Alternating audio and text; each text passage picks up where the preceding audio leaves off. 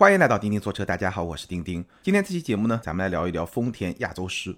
那我必须要说明，直到今天我还没有开过这个车，但是呢，这个车的热度非常的高，很多朋友在问，所以今天这期节目呢，我结合我对这辆车的了解，跟大家来聊一聊，分析一下亚洲狮到底值不值得买，或者说它值得什么样的用户来购买。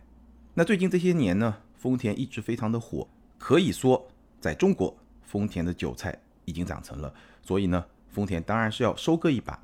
丰田在中国市场特别本土化的车型其实不是特别的多，但是呢，亚洲狮包括凌尚，就是中国特供的丰田车，韭菜长成了，需要收割一把。当然了，咱们这个韭菜是打引号的。为什么会有韭菜？韭菜的背后是什么？今天节目的后面呢，我也会跟大家来分析一下我对这个问题的看法。好，咱们先来简单的介绍一下亚洲狮这款车。那我们知道，亚洲狮是丰田专为中国市场推出的一款 A 加级的轿车。所谓 A 加级，它就介于 A 级和 B 级之间。对于丰田来说，它就介于卡罗拉和凯美瑞之间，或者说卡罗拉和亚洲龙之间这么一款轿车。但是呢，它叫 A 加级，它不叫 B 减级，所以呢，这款车其实它会更接近卡罗拉。亚洲狮这款车车长四七二零毫米，轴距二七五零毫米，这是一个什么概念呢？我们看一下速腾、大众的 A 加级的轿车，四七五三，车长、轴距二七三幺，基本上差不多。明锐 Pro 这个从车身尺寸上来说，应该也是一个 A 加级的车身尺寸，车长和速腾一样，同样是四七五三，轴距呢二七三零，比速腾短了一毫米，基本上是非常的接近。现代的名图。车长四七八零，轴距二七七零，会更长一点。思域车长四六五八，轴距二七零零。所以我刚才说的那几款车，亚洲狮、速腾、明锐 Pro、名图这四款车，它们的车长都超过了四米七，轴距都超过了两米七。这个就是从车身尺寸上来说比较标准的 A 加级的轿车。而思域轴距二七零零，车长四六五八，这个就是标准的 A 级轿车。所以基本上 A 加级，它就会比 A 级更长一点，稍微长一点，大概是这么一个车身尺寸的概念。那具体到亚洲狮这款车呢，其实它的车长轴距在这个很小的细分市场里面算是正常，没有特别的优势。那落实到空间的表现，大概是一个什么样的情况呢？我们说了很多的 TNGA 架构的车，对吧？卡罗拉、凯美瑞、RAV4 以及他们的兄弟车型。很多，T N G 架构呢有很多优势，比如说它的辅助驾驶功能会比较的丰富，比如说它的操控的表现相比此前一代的丰田车都有了非常明显的提升。但是这个架构下的车有一个明显的短板，就是它的空间表现是不太好的。你去看卡罗拉也好，Rav4 也好，凯美瑞也好，相比同级的竞品，尤其是本田和大众的车型，车内空间的表现都是更差的。所以它需要一辆 A 加级的亚洲狮来弥补这个短板。那具体亚洲狮这个车呢，它的车长和轴距都有所加长，轴距加长了五厘米。卡罗拉是二七零零，亚洲狮是二七五零。亚洲狮相比卡罗拉，轴距加长了五厘米。那它的空间表现到底怎么样呢？简单的同级类比一下，加长了五厘米轴距以后的亚洲狮，它的后排的乘坐空间和思域差不多，二七五零的亚洲狮和二七零零的思域后排的乘坐空间差不多，也就是说，它确实比卡罗拉会更好，但是呢，也只是弥补了卡罗拉在这方面的短板，和思域差不多。那相比大众的速腾、明锐 Pro 这样一些车呢，后排的乘坐空间还是会稍微的差一点。这个就是 TNGA 架构它本身有一个短板，那现在通过。亚洲狮来弥补这个短板，但它也只是弥补了卡罗拉的短板，并没有说在空间表现上真正能够在 A 加级的轿车里面领先。相比速腾、明锐 Pro 还是会稍微的差一点，这个大概是它的空间表现的情况。那动力方面呢？亚洲狮是2.0自吸加上一个 CVT，这套动力和 CHR 和奕泽是同款，171马力。那相比凯美瑞、亚洲龙的2.0自吸呢，少了七个马力，那个是一百七十八马力，但基本上也差不多。那这套动力在这辆车上，它的性能表现怎么样呢？我看汽车之家做了一个实测，百公里加速八点八九秒，这是一个什么水平呢？八点八九秒当然是一个算不上澎湃，算不上有激情，算不上运动，但肯定比够用要更多，大概是这么样一个概念。基本上像这样的 A 级的轿车，或者说 A 加级的轿车，如果百公里加速在十秒左右，我觉得是够用，或者十秒以内，九秒多这个是够用，八点八九秒又快了一秒多，应该说是不止够用，还是不错的一个动力表现。但距离比如说思域的 1.5T 啊，比如说福克斯的 1.5T 啊，这个肯定还是有差距的。那这辆车它的外观呢，整体上来说更像卡罗拉，所以说它是 A 加不是 B 减，更像卡罗拉，尤其是车头。非常非常像卡罗拉，你可能乍一眼都不一定分得出来。车尾呢，倒是吸收了一些亚洲龙的设计元素，它的车尾有那种贯穿式的尾标，就是有一个贯穿条把左右的尾灯连到一起。你要是不了解，灯没有点亮的时候，你会觉得是不是一个贯穿式的尾灯？但其实不是，中间只是一个连接条。在这个连接条上呢，有英文的亚洲狮的这么一个拼写，这个设计跟亚洲龙是一样的。所以从车尾上看呢，这个车确实会比卡罗拉。显得稍微的高级那么一丢丢，也就是一丢丢，但是车头非常的接近，外观大概就是这么一个特色。那你从侧面去看呢，你是明显能够感受到它的后车门比卡罗拉是要更长的。如果你对车身比例比较敏感的话，其实也是可以看出来的。那内饰呢，非常非常像卡罗拉。我同事拍了一个静态的体验的视频，他的评价呢，这个内饰。摸上去是不错的，哎，软性的材质，搪塑用的很多，硬塑料比较少，摸上去不错。但是呢，看上去一般，就是这个设计啊，可能还是比较的沉闷，看上去一般，摸上去不错，就是它没有把这个触摸的这种质感通过视觉来表现出来，大概是这么一个整体的感觉啊。不过呢，它相比卡罗拉有一个内饰配置上的核心的提升，就是。它的顶配和次顶配车型用上了十二点三英寸的全液晶仪表，那这个科技感就有所提升，但是呢，也仅限于顶配和次顶配。好，这个车的大概的情况呢就是这样，整体的感觉，我觉得用一个词来形容它、定义它，就是卡罗拉 Plus，A 加卡罗拉 Plus，大概就是亚洲是这辆车它整体的状况。那具体的动态的表现呢，我还没有开过，可以脑补一下，因为 TNGA 架构的。轿车大概就是这么一个表现。以后有机会试驾的话，我还可以进一步的把这个试驾的感受进一步跟大家来分享。那接下来呢，我重点想跟大家来分享一下这么一款中国特供的丰田的 A 加级轿车，它的性价比到底如何？它到底值不值得我们去购买，或者说去考虑购买？好，我们来分析一下这辆车的性价比。首先呢，亚洲是这辆车它的官价十四万两千八到十七万九千八。这个官价怎么来看呢？我们来看一下它的一些竞品，包括卡罗拉的价格。速腾的 1.4T，官价十五万五千九到十九万两千九，现在终端优惠呢在三万多。明锐 Pro 1.4T，十二万四千九到十五万七千九，是一个新车上市，所以现在终端优惠呢还不是很大。但是斯柯达嘛，对吧？我们知道这个未来这个终端优惠不会小。名图。一点八升或者一点五 T，这个动力跟它都差不多，十三万三千八到十六万八千八，同样是新车，暂时终端优惠也不大，但是呢，现代也可以期待。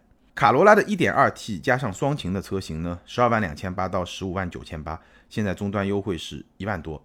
思域一点五 T 十二万九千九到十六万九千九，终端优惠也在一万出头。那大家这些数字可能记不住啊，没关系，我给你一个结论，记住就可以了。亚洲狮的官价比卡罗拉。贵两万，就同等配置，官价大概贵两万，终端价呢比速腾、思域、明锐 Pro 贵一万五到两万，终端价比速腾、思域、明锐 Pro 贵一万五到两万，这个就是它现在价格的情况。那官价贵的那两万呢，代表了它的定位，而终端价格呢，我们可以去分析它的性价比。我们就拿两个车来跟它比一比。第一呢，我拿亚洲狮的豪华版，十五万零八百。和明锐 Pro 的豪华版十三万六千九来做一个对比，这两个车呢，官价差了一万五，动力方面差不多。亚洲狮我刚才说了，二点零的自吸加上 CVT，一百七十一马力，百公里加速八点八九秒。明锐 Pro 呢，那个车我自己开过，一点四 T，虽然只有一百五十马力，但是呢，它是一个涡轮机，所以它的扭矩会更强。整个的爆发力呢也会更好一点，所以整体上来说，最终体现在这个加速能力呢差不多。只不过呢，自吸和涡轮两套动力它的发力的特性会不太一样，涡轮机呢会更有爆发力，自吸呢爆发力会弱一点，但是整个动力输出会更线性，而且毕竟它的排量会更大，所以呢它整个的后劲也是有的。这个大概是两个车的动力的情况，空间呢，明锐 Pro 会稍微大一点点，但基本上差不多，基本上差不多。明锐 Pro 略大。配置方面，这两个配置亚洲狮的优势，它多了些什么东西啊？副驾驶的坐垫式的气囊，L2 的辅助驾驶，前雷达，后排中央扶手和杯架，自适应的远近光灯。明锐 Pro 呢多了十七英寸的轮圈，亚洲狮是十六英寸。前排的无钥匙进入，皮质的方向盘，亚洲狮是塑料方向盘。皮质座椅，亚洲狮是织物座椅，多了 CarPlay 和 CarLife，多了感应雨刷，还有自动空调，亚洲狮是手动空调。所以你能够看到，相比之下，亚洲狮的安全配置会更高，而明锐 Pro 的舒适性配置会更高。这个就是一个简单的结论。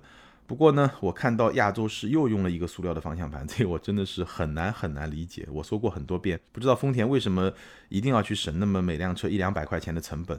给大家一个每天都能开到车的一个非常糟糕的体验，非常难理解。我不知道咱们听友有没有在丰田工作的朋友啊，给你一个建议，真的这个塑料方向盘应该换掉了。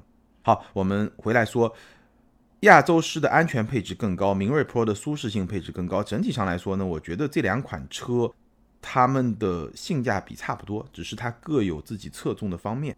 那官价差了一万五，这个一万五你就可以认为是丰田的品牌溢价。当然，我们知道斯柯达未来它一定会有比较大的折扣，所以我相信终端这两款车在一段时间之后，它们的差价会超过一万五，可能到两万甚至更多。从这个角度来说呢，这个两万甚至更多就是丰田的品牌溢价。速腾情况也差不多，基本上如果考虑到终端折扣，因为速腾。虽然刚上了一个年度的小改款，但整体上来说，速腾的终端折扣是比较大的。我刚刚说终端折扣三万多，扣除这个终端折扣之后，速腾的终端价格跟新款的明锐 Pro 其实差不多。当然，明锐 Pro 后期有折扣以后，可能还是会更便宜一点。但整体上来说呢，速腾的情况，如果你把它跟亚洲狮来比的话，也差不多。亚洲狮还是会更贵。从这个角度来说呢，我觉得亚洲狮的性价比确实不高。至少从官价的角度来说，性价比不高。那后期有折扣，我们待会儿再说。性价比不高意味着什么？就是我刚刚说的，丰田它有品牌溢价。那品牌溢价代表什么？这就是我在开头说的，硬币的两面，一面叫品牌溢价，另外一面就叫韭菜。所谓的韭菜，对吧？我们打引号的韭菜啊，只是一个调侃的说法。那这个韭菜的本质是什么呢？本质其实就是你愿意为这个品牌付出更多的价格。你甘心去当一个韭菜，对吧？苹果有韭菜，特斯拉有韭菜，对吧？丰田有韭菜，大众有韭菜，奔驰有韭菜，对吧？这些品牌都是有韭菜的。为什么呢？因为不管是因为什么原因，你愿意为这个品牌去付出更多一点的价格，更高的品牌溢价，这个就代表了韭菜。所以对于一个品牌来说，虽然说割韭菜这个说法听上去不太好听，但是能割韭菜的品牌都是眼下当下比较牛逼的品牌，都是有品牌溢价的品牌，对吧？所以丰田。如果你去跟明锐 Pro，包括跟速腾去比，它现在的品牌溢价是比较高的，一万五、两万甚至更多一点。好，那接下来我们再拿亚洲狮和它的兄弟车型卡罗拉来比一比，我们看一看这个 Plus 相比卡罗拉，它到底 Plus 了些什么东西？亚洲狮的豪华版十五万零八百，相比卡罗拉一点二 T 的豪华版，这个价格呢，差不多也贵了一万五千块钱。比一比动力和空间。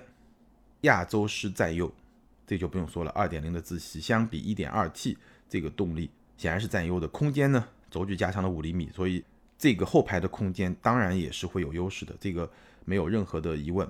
然后配置方面，亚洲狮多了前后雷达、LED 的远近光灯，而卡罗拉是卤素灯。卡罗拉呢多了一个膝部气囊，多了前排的无钥匙进入，多了真皮方向盘。亚洲狮是塑料方向盘，多了皮质座椅。亚洲狮是一个织物座椅。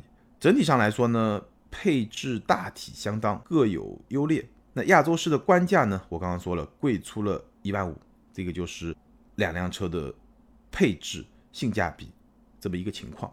那从这个角度来说呢，我觉得如果我们去看官价，因为更大的空间，因为更好的动力，贵一万五，我觉得算正常。只不过呢，今天卡罗拉在终端是有一万多的折扣的。那如果说亚洲是没有折扣的话，那这个性价比肯定不高。但是如果它的折扣也到位，也就是说它跟卡罗拉有比较接近的这么一个折扣的话，那我觉得一万五千块钱，动力升级、空间升级不算很贵。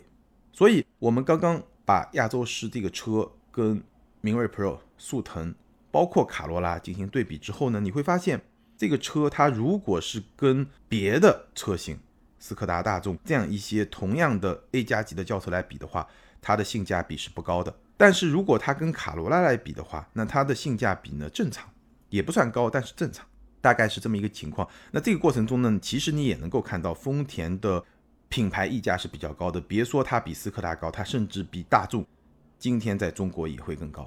所以这个是大概比下来以后对这辆车的性价比的这么一个结论。同级。A 加级的轿车里面性价比是比较低的，但是相比卡罗拉，如果它的终端折扣到位的话，也不算很贵，是一个比较正常的这么一个价格情况。好，那基于这么一个分析呢，最后跟大家分享一下我对这辆车的几个观点。首先呢，亚洲狮这个车它适合谁？我觉得需要满足三个条件：第一，你就认丰田，你就是想要买一辆丰田的轿车；那第二呢，你对空间和动力有一定要求，这样的要求让你。对卡罗拉呢不是特别的满意。第三，你的预算还够不到凯美瑞，可能你的预算就是十七八万要落地一款丰田的轿车。如果满足这三个条件的话，那我觉得亚洲狮还是一款非常非常值得去考虑的车。否则呢就不合适，因为今天市场上确实有大量更便宜的标准的 A 级车，空间和亚洲狮也差不多，可以选。或者呢也有不少同价位的 B 级车可以选，别克君威、雪佛兰的一些车。现代的一些车，相当多的 B 级车，你也是能够拿下的。从这个角度来说呢，如果你没有那么认丰田，那么这个车可能就不是特别的适合你。然后呢，亚洲狮的价格走势其实是比较好预判的，非常简单，你就参考卡罗拉。卡罗拉和亚洲狮的终端的价格的走势是一个相互影响的关系。如果卡罗拉的折扣明显大于亚洲狮，那亚洲狮的性价比就会比较低。那所以呢，慢慢的它的价格也会下来，它们是一个相互影响、相互关联的这么一个过程。亚洲狮如果折扣大了，就会影响到卡罗拉的销售，所以呢，卡罗拉的价格也会随之往下走，大概是这么一个关系。所以呢，从这个逻辑上来说，我觉得亚洲狮它的终端的优惠到一万多、一万出头这么一个水平，是一个比较正常、比较合理的预期，这个是可以期待的。如果你真的要买这个车，那这个。优惠的力度是你可以参考的，你可以去问一问两个车他们的优惠力度大概是一个什么样的情况，基本上差不多。那我觉得亚洲狮就可以买。销量，如果我们从行业的角度来看呢，我觉得我基本上不担心，我不担心亚洲狮的销量的表现。亚洲狮的销量和速腾平起平坐，没问题。速腾现在月销差不多是一万辆嘛，相比朗逸啊、轩逸啊。对吧？卡罗拉、雷凌啊，这个都是有明显差距的，差不多一万辆。我相信亚洲狮月销破万，问题也不大。这个就是我在节目开头说的，丰田的韭菜已经长成了，所以亚洲狮可以来验一验丰田韭菜们的成色到底怎么样。或者呢，我们说的更专业一点，亚洲狮可以来验一验丰田的品牌溢价到底怎么样。因为我说过不止一次，虽然我刚才分析了很多 A 加级的轿车，但是。从价格来看，其实速腾还算 A 加级吗？真的不算，终端折扣三万多，打下折来可能比思域还便宜一点。人家思域是个标准的 A 级轿车，对吧？你算是 A 加级轿车吗？我觉得从车长、从空间、从品牌最初对它的定位来说算，但是从市场对它的接受度来说不算。那亚洲狮如果它的价格稳得住，或者说它的价格终端优惠就在一万出头，没有更大的话，那它就是今天市场上唯一能够卖出 A 加级轿车价格的这么一款 A 加级的轿车，对吧？所以丰田的品牌溢价，对吧？丰田的韭菜就在那儿，我相信它的销量至少和速腾打平没问题，很有可能会去超越速腾。也就是从这个角度来说，丰田已经是今天中国市场品牌溢价最高的合资品牌。丰田韭菜已经长成了，而且呢，今年你去看啊，不只是亚洲狮和凌尚，还会有新款的汉兰达。那汉兰达我们就不去说了，对吧？本来就是一个加价神车。那皇冠的陆放呢？一款车放到两个合资企业来生产来卖，它的加价会怎么样？还会继续加价吗？另外呢，还有一款我此前也提到过的 Harrier，这个 Harrier 呢有点像亚洲狮，只不过呢那个车算是一个全球车型。Harrier 呢，你可以把它理解为是 Rav4 Plus，就是比 Rav4 再稍微大一点点，然后呢整个内装配置会比 Rav4 再好一点点这么一款车，当然也会卖的比 Rav4 更贵。那我估计呢，可能它的定价和亚洲狮卡罗拉的逻辑是一样的，它会比 Rav4 贵两万块钱。这个是我的一个预判。那个车呢，你也可以说是来收割丰田信仰的另外一款车。那从这几年的表现来看呢，我相信那个车的市场终端的表现也不会差，大概是嗯这么一个情况。你去看今天丰田在中国市场的车，其实丰田这个品牌，它真的不能简单的去定义为是一个主流的合资品牌，因为它有很多超越合资品牌的一些。车型，比如说丰田旗下有一些加价的神车，埃尔法、威尔法，这个就不要说了，Super，对吧？Super 和 Z 四这个姐妹车型，Z 四打折扣，Super 加价，对吧？在这款车型上，丰田干翻了宝马，汉兰达这个是常年的加价神车。然后呢，另外一些车在同级里面折扣也是比较小的，包括凯美瑞、卡罗拉、Rav4 这些车型在同级里面都算是折扣比较小的，所以丰田。今天在中国市场，它的品牌溢价确实是比较高的。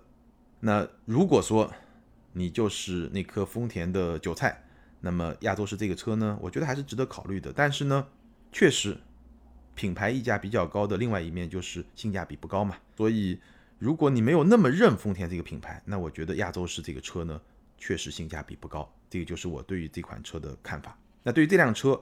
大家有什么样的看法和观点？欢迎在评论区留言，和更多的听友和钉钉来进行交流和互动。还是那句老话，留言和评论永远都是对钉钉最大的支持。那接下来呢，我们来看上期节目的听友留言。上期节目聊了奔驰的新的 S 级，ID 是 Sager S E G G E R。这位听友他说，给钉钉纠正一个小小的错误。在十三分二十三秒处，钉钉说了 AR 虚拟现实的表达方式应该是 AR 增强现实，是将虚拟信息与实际场景结合，而虚拟现实则是 VR，是全方位沉浸式的显示体验。非常感谢这位听友的纠正，你说的是对的。下一位听友 ID 是华中孙瑶，他说我今天刚好去 4S 店交了 A8 定金。选车方面，七系的高速隔音完全不合格，被我 pass 了。新 S 级的隔音其实也很一般，开到一百三，呼呼的风噪比 A8 吵了很多。但是新 S 的黑科技配置很吸引我，尤其是四 D 震动的柏林音响和魔术底盘。于是和销售聊，发现这些在 S450 上完全无法选装，四座也不能选装。落地一百五十四万的 S450 四驱的车顶棚是帆布的，也不允许我选装 Icantera。最可悲的是 S 级皮质全是最粗糙的荔枝皮。最后放弃 S 买的顶配 A8，标配了高级全真皮包，真皮把门板下沿都包裹住了，比 S 级的塑料下门板质感好很多。顶配还标配了 Acantara 和大 B N O 音响。选装方面，我选了 EABC 四轮转向、夜视、双色座椅和隐私玻璃。非常感谢这位听友的分享。毫无疑问，在 S 级这个级别里面，S 级的性价比，你从配置上来看，相比 A 八相比七系一定是更低的，毫无疑问，这个就是我们今天说的同样的道理。在这个级别里面，奔驰的品牌溢价要远远高于奥迪和宝马。那品牌溢价高，也就是说它的性价比低，也就是说你买奔驰就是韭菜，对吧？打引号的韭菜。好，感谢所有听友的留言，也欢迎这两位听友把你们的联系方式通过个人微信号全拼的钉钉小马甲留给我，你们将获得的是由途虎养车网赞助的途虎王牌车载充气泵充气补胎一体机。价值一百九十九元。这个产品呢，一机双能，既能给轮胎充气，而且呢带胎压的数字显示，也能应急的补胎。